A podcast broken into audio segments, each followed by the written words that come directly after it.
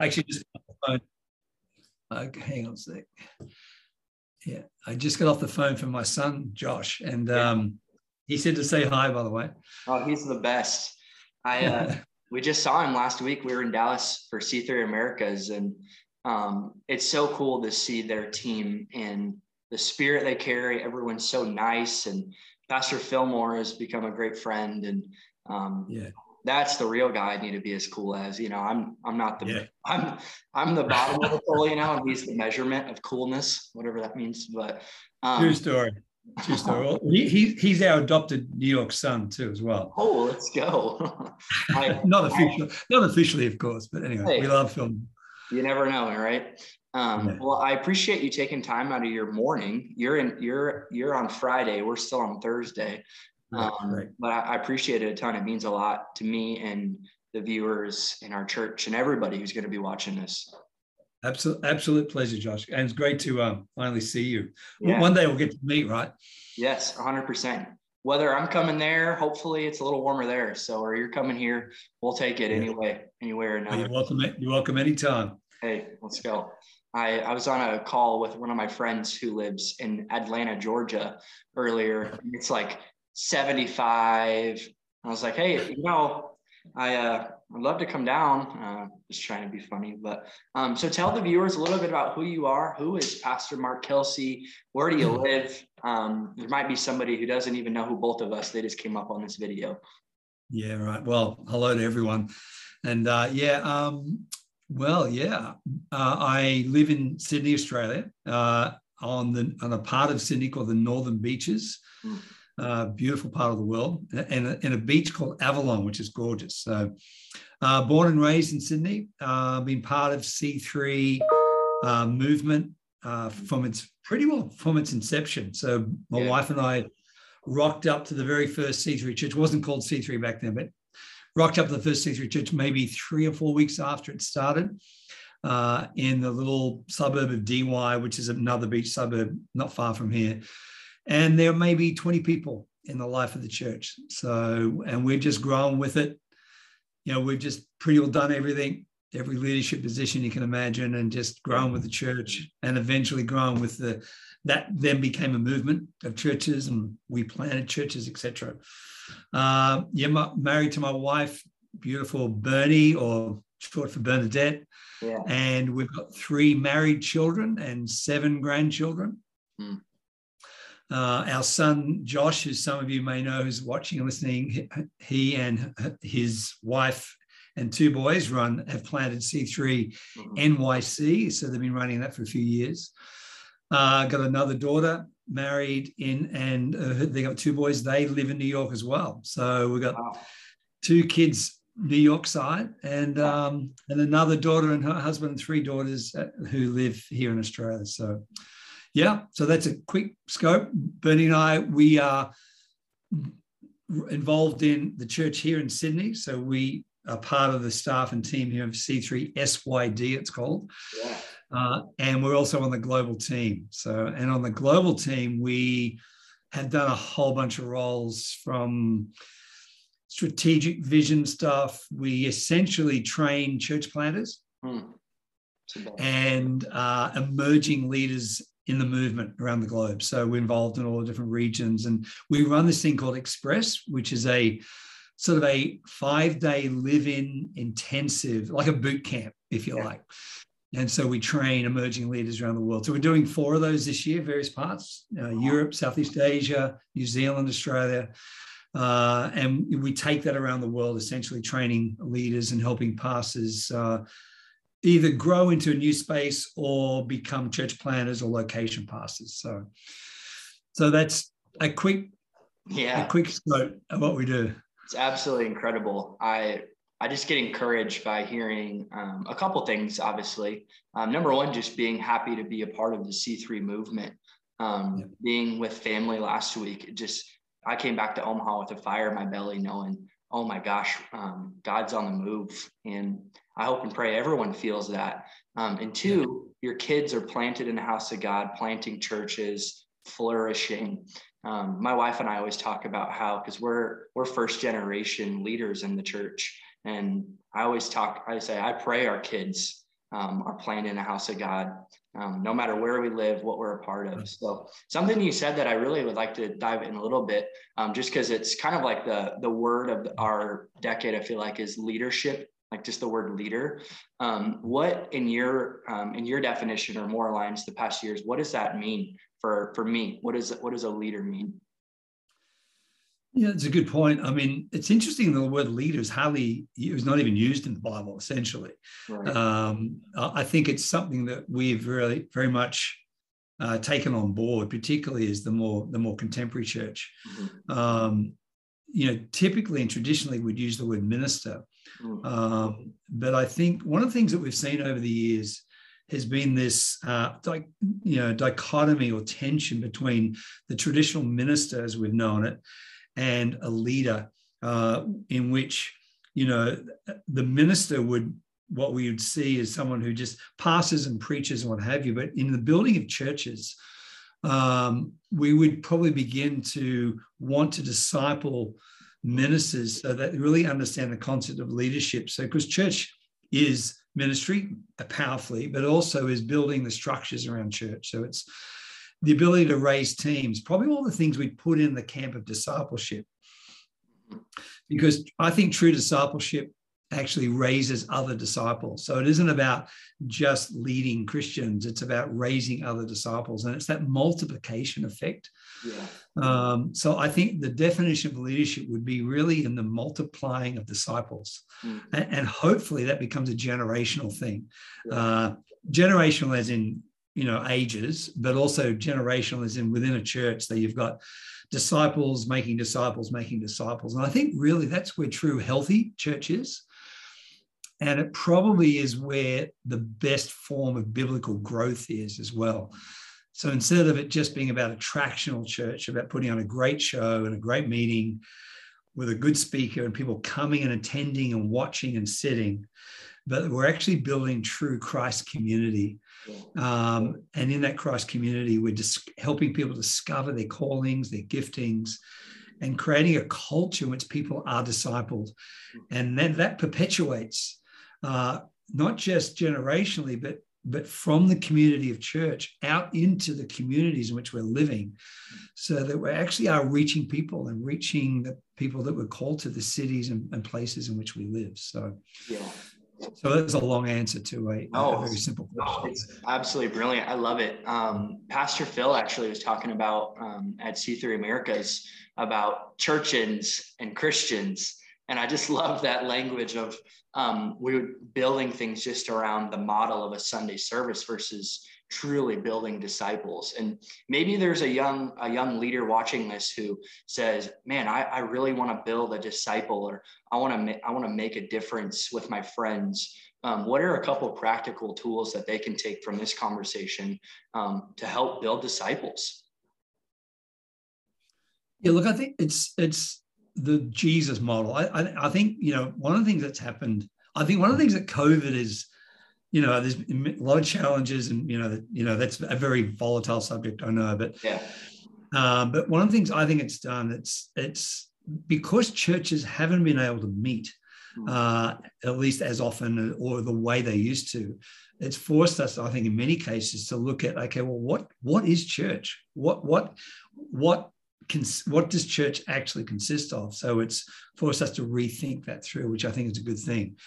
Um, and I think as disciples, it's ultimately to become a disciple, I think we need to be first disciples of Jesus. We, we first need to be yep. followers of Christ. So I think the returning to the basics of, of our walk with Christ, mm-hmm. our, our disciplines, our routines, uh, you know, of course, you, and I think you you're aware of this. You referred to a little bit earlier the the the, the personal disciplines, the personal, the, the, rediscovering Sabbath, rediscovering solitude, rediscovering the yeah. things of what it means for me to be a follower of Christ. I mean, the basics. Getting back to those things.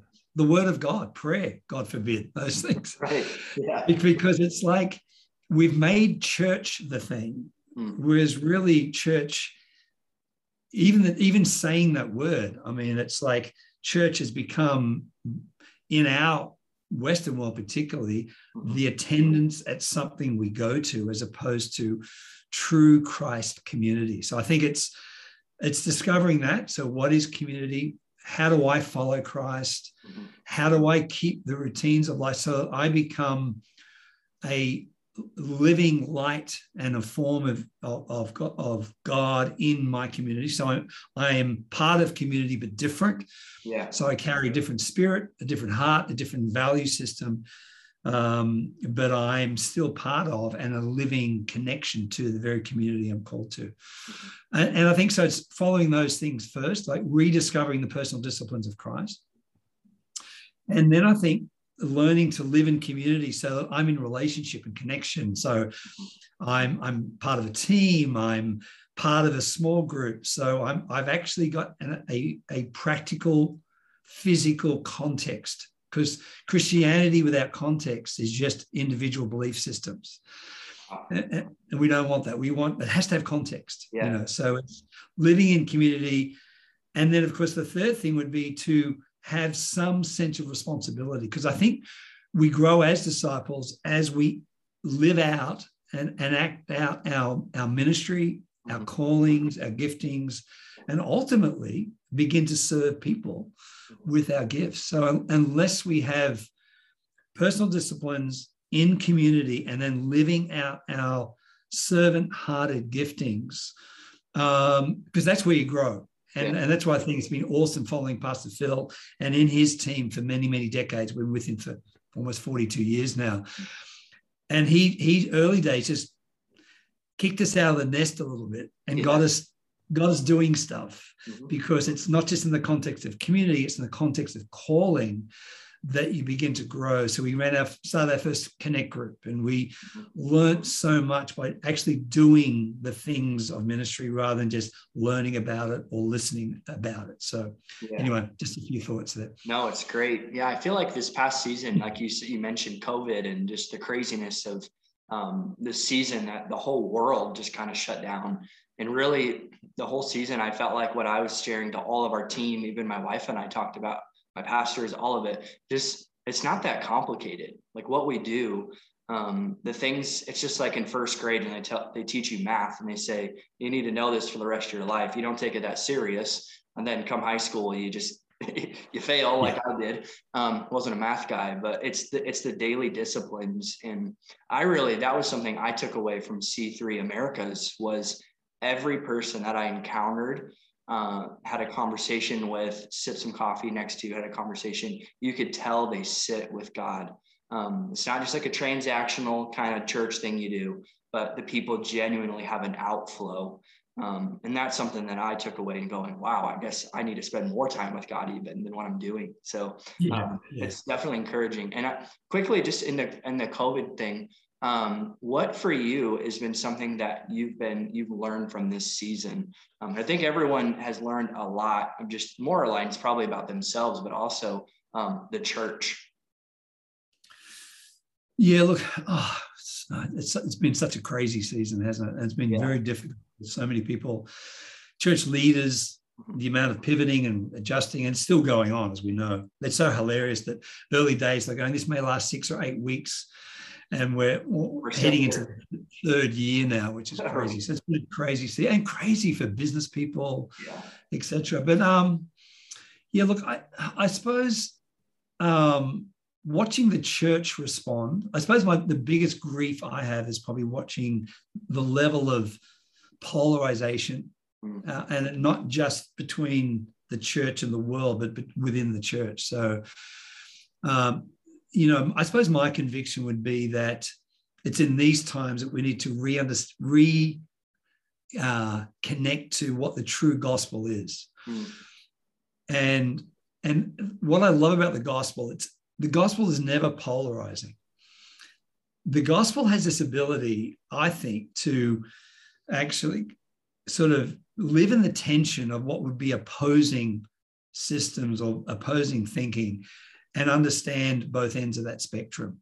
Uh, the gospel cuts through and gets to the heart of the issue. So um, I think, if anything, the, the COVID has done is, is, is forced us in many cases to relook at what is our message? What are we actually proclaiming? What are we actually living? Uh, how is the church different? So we're not sounding just like everyone else who's struggling through this thing, but we, how do we bring a, a message of hope or faith, hope, and love through this through this season? Um, so that's probably the thing that I and getting back to the simplicity of the gospel and what yeah. that actually is. I love what N.T. Wright uh, talks about, and you know, because he he defines the gospel from a biblical point of view, obviously, with three key things: it's it's salvation, mm-hmm. it's beauty, so it's yeah. it's the, the, aesthetic, and it's justice. Wow.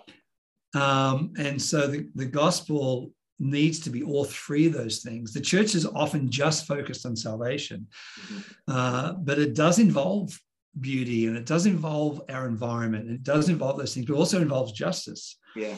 And it's interesting that that there is this this massive polarization between the left and the right, and uh, uh and and but justice is important, but it needs to be coupled with those other two things, and that's what I think the gospel does really really well. Yeah, that's absolutely brilliant. And I, and I, yeah, it's just been a crazy season of unraveling. I feel like in uh, one thing I know is God's going to build his church one way or another. Um, and that's something that gives me faith and hope. Um, and I love. So um, last couple questions. Um, so there it's obviously been for a lot of ministry um, leaders and pastors, and um, it's been a hard season for a lot of people. Kind of two part question. Number one, maybe share a little bit about a season where you um, were like, hey, this is too much or this is hard.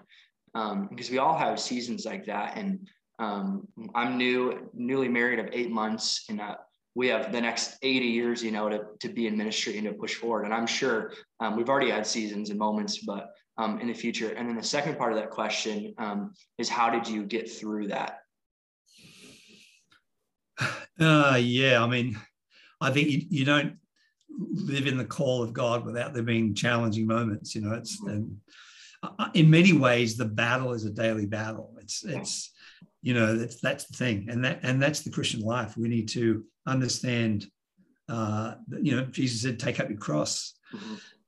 I read this morning in Matthew, deny yourself. I mean, the whole nature of the, of the gospel and the call of God in our lives is that it's that daily battle of, of battling with you know your own flesh and yourself. So those things are, are normal and daily. Um, probably as I look back, I mean, we planted a church. We started the first C3 church in the US back in 1989. Wow. So like 32, 33 years ago.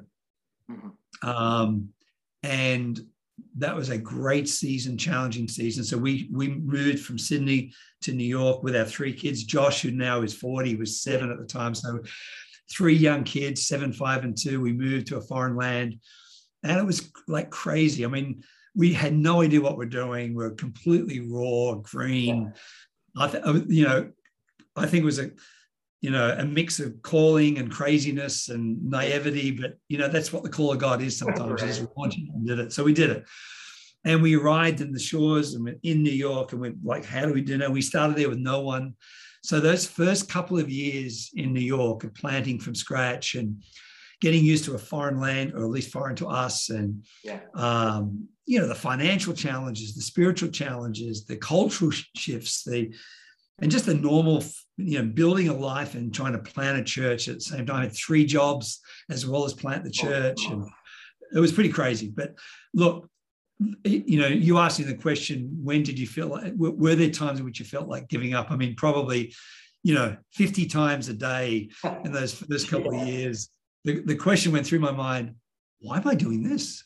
Why did I do this? Yeah we left a you know what we knew we left a secure job in the ministry in a large church in sydney to come and do this. Seemed like a good idea at the time but when you get there you think oh my gosh this is pretty crazy. So look there are many many days in which we struggled uh, in which we we thought why are we doing this? This is crazy and felt like giving up. However to answer the part two what what got you through basically for us it was like we knew we were called we absolutely 100% knew that God had asked us to do this. Yep. And we made a pre decision before, before responding that we would not leave or give up unless God called us back.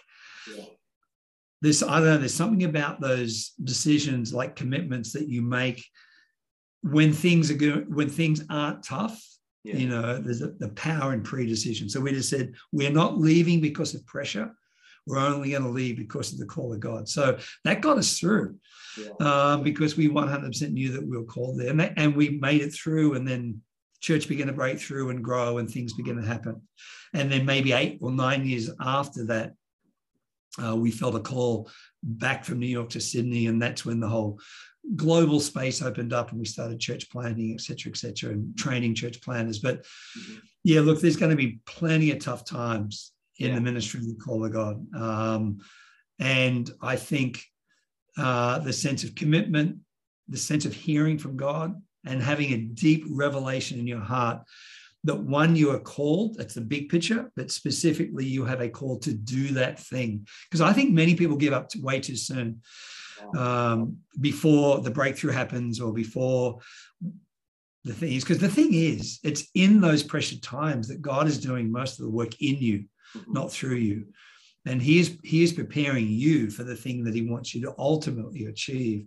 But it's in the stretch, it's in the challenge, it's in, it's in the struggle uh, that obviously the growth is happening. So we all know that. But, uh, you know, that's that, that the ability to, to hang in there in those times seems a long way. It seems like a foreign thought and a, and, a, and a, thing that was that you decided during an easy time. But they're the times to hang in. So yeah, well, it's absolutely brilliant, and it, it's encouraging me. I hope that I can rewatch this and take notes on our conversation. Um, last two questions. Um, something that you said when you were in Sydney and um, decided to pick up and move to a, foreign land in New York, um, not just moving into like the suburbia Midwest, you know, you're kind of diving right in. Um, for you, what, and like for you and your wife, what was something that kind of put in your heart? Was it um, Pastor Phil or was it um, just kind of a random thing that happened? How, what, what made you kind of say, all right, we're going to move to New York? Yeah, good question. Big, big question. Look, really simply, we were part of a church then with Pastor Phil and Chris um, that had just started to project a church planting vision. Yeah. yeah. So we were in the context of seeds being sown. Then we were in a meeting one particular Sunday morning. Pastor Phil seemingly, it wasn't, but seemingly randomly said, one day we're going to plant a church in New York. And that that phrase or that sentence just grabbed me and, and Bernie interestingly, neither of us knew that the same thing happened to each other at the same time. Yeah. And we that morning, in our heart of hearts, we knew that we were called to do something in New York. Now we'd never been to America, yet alone New York. Yeah. And but something supernatural happened. So it was a very unique, divine, specific call. And then look, it was a process of about over the next probably 10 to 12 months that God began to confirm and prepare and put together the specifics of how that can happen. But it was that key moment, you know. And I did look, I, I put out a, I, I did test the waters. I mean, you don't just sort of uproot your family and just right. We go to a foreign country to plant a church. We we tested it, but and God confirmed it. Praise God for that. Yeah. So, so yeah, it was a very specific thing. Yeah. Hey, my wife, um, we we really feel like in the next whatever amount of years we'll plant a church, and she's always she hates the cold, and I'm like, babe, you keep talking like that, we're gonna end up in like Antarctica or Alaska. You just you don't know how God works. You just gotta gotta hold your tongue there, babe. Um, either, either that, or He loves us so much, he'll call, he'll call you to Miami or hey, California. We'll we'll take it. I don't. We'll take anywhere. We we love Omaha too, you know. Um, but so last question. Um, really talking longevity and talking church planning and um, the past couple years even what are like two to three handles that i could take we all could take for um, really being um, planted in this in what we're doing um, building god's house and building disciples. Um, what are a couple things that um, we could take take to the bank tonight? Yeah look longevity huge issue I, I think that because longevity has all these consequences. That it, ha- it means that you remain a witness to the people that you're part of. It means that if you have kids, if you're married, of course, and then, then that has incredible outcomes. I mean, really, many ways, my wife and I our desire is not for our lives; it's for our kids' lives. It's for our grandkids' lives. It's it's to see them prosper and continue. Yeah. That's that's our burden, you know. Mm-hmm. So a couple of thoughts. One is just the basics. Keep the basics basic. Keep keep them alive. Keep yeah. your prayer life, your word life. And I know it's it's so cliche, but people, you never suddenly go off track. You drift. Yeah. So I, I think just if it's you daily staying and doing the basics of those disciplines, prayer, seeking God, then it keeps your heart in check. It keeps your, your, your spirit alive. It keeps repentance alive. So you stay fresh and green. I love that. Psalm 1. Yeah. Those, you know. Uh, secondly, stay in community. And not, not, don't, it's because we're called to Christ, but we are called to a particular people. Mm-hmm. So we are part of church big C, but also part of church little c. We, are, we do, God has called each one of us to a local church. So know what you're called to, but also know who you're called to. God calls you to relationship. He calls you to friendship. He calls you to those connections. By the way, that doesn't mean they're going to be easy. Yeah. So I think I think it's not working through relationship and what have you. And in the midst of that, if I can parentheses this concept, you have to overcome offense. Hmm. Uh, I believe the more you grow in Christ and the deeper you grow in ministry, the more the opportunity to be offended will be. Therefore, the more you've got to live in forgiveness. I think what defines Christianity is not just faith, but it's forgiveness. The cross is at the center of Christianity. Hmm. Uh, it's Jesus forgiving, God forgiving the world through Christ, through the sacrifice of Christ. Yeah. You know, it's the vertical axis, but the horizontal axis, axis is is second part of Ephesians 2, which is he's removed the wall of hostility not only does he give us the power to be forgiven, he gives us the power to forgive. And I think we've got to constantly live in the place of forgiveness, which keeps relationships intact mm-hmm. and alive uh, and, and in longevity. Yeah. Um, and and thirdly, just look after yourself. Like have a holistic view of your life because that's longevity. So not just spirit, but but spirit, soul, and body. You know, so so work on your emotional health, work on your mental health, keep your physical health as much as you can. Now we've all we've all got broken bodies and broken souls right. and what have you, but we can do what we can do. You know, so um, so I think um, you know ha- have that holistic view. Stay healthy, eat well, exercise, do all the things because you want because the body is is the vessel of God's calling. Yeah. And, and Christianity, um, I did this whole course, um, you know, theology of health mm. And theology of the body, and and Christianity is, is pretty well the only religion that actually has a theology of the body. Um, and the body isn't to be denied; the body's to be looked after. It's a gift. Mm-hmm. So if we're going to live as long as God wants us to live and, and fulfill the call of God, we need to be you know as healthy as we can body soul and spirit yeah and um yeah and stay in relationship keep the call of god alive keep the word of god keep prayer alive and i think we can then you know 30 40 50 years into our call mm-hmm. still be fresh green plants helping people helping the next generation loving god and uh, staying alive in him yeah that's absolutely amazing. Well, thank you so much uh, for taking time out of your morning. Um, how's Friday look, by the way? It's Thursday here. That's good. So you got something to look forward to. We we yeah. made we made it another day. Yeah. well, thank you. well, seriously. It's a little bit raining and miserable here, but that's okay. I mean, it's freezing cold where you are. So right, we're on the other side of the world, so isn't that amazing? Yeah, exactly. But again, thank you so much. It means the world to me. Um, I hope that anyone watching this, you had your notebooks out and took notes. Um, Pastor Mark, where can we find you? You're on social media. How can we find you? Uh, good question. Uh, Instagram, probably best place. So Mark, just Mark Kelsey, mm-hmm. K E L S E Y, Mark Kelsey. Uh, sorry, Mark Kelsey. I got to get that. Oh, no. um, and there's markkelsey.org. If there's some, there's uh, have a website there, and there's a yeah a few blogs and articles and stuff I've written on, on various things. So yeah, and uh, and uh, yeah, so hey, such a pleasure talking to you, Josh. You're yeah. you're a good man. I appreciate it. I uh, yeah. again, thank you so much.